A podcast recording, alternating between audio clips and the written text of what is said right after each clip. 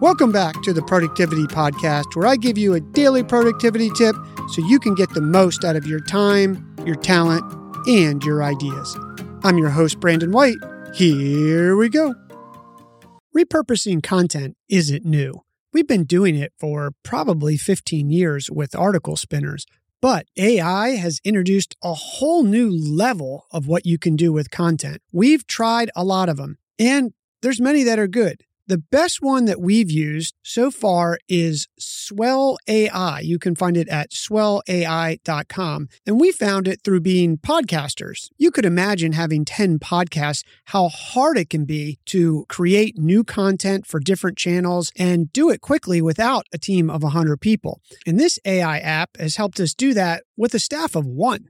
Here's how you can use it for your personal brand or even your company if you're in the marketing department. All you have to do is record a video of yourself talking about something related to your industry, whether that's how to video or some industry trends that are happening, whatever you want to get out there. You record it, upload it to Swell AI, and get clips, blog posts, LinkedIn posts, X, formerly known as Twitter posts. And you have all this content done for you in just a matter of minutes.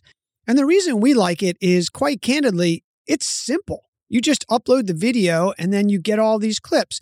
And if you don't like the clips or you want a variation of the clip, it allows you to prompt that right in that clip on the screen. And it's very simple and very easy. I'll put a link to Swell AI in the show notes. Check it out and take your content creation to the next level. Your move.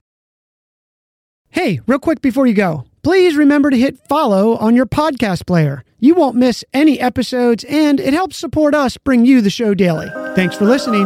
We'll talk tomorrow.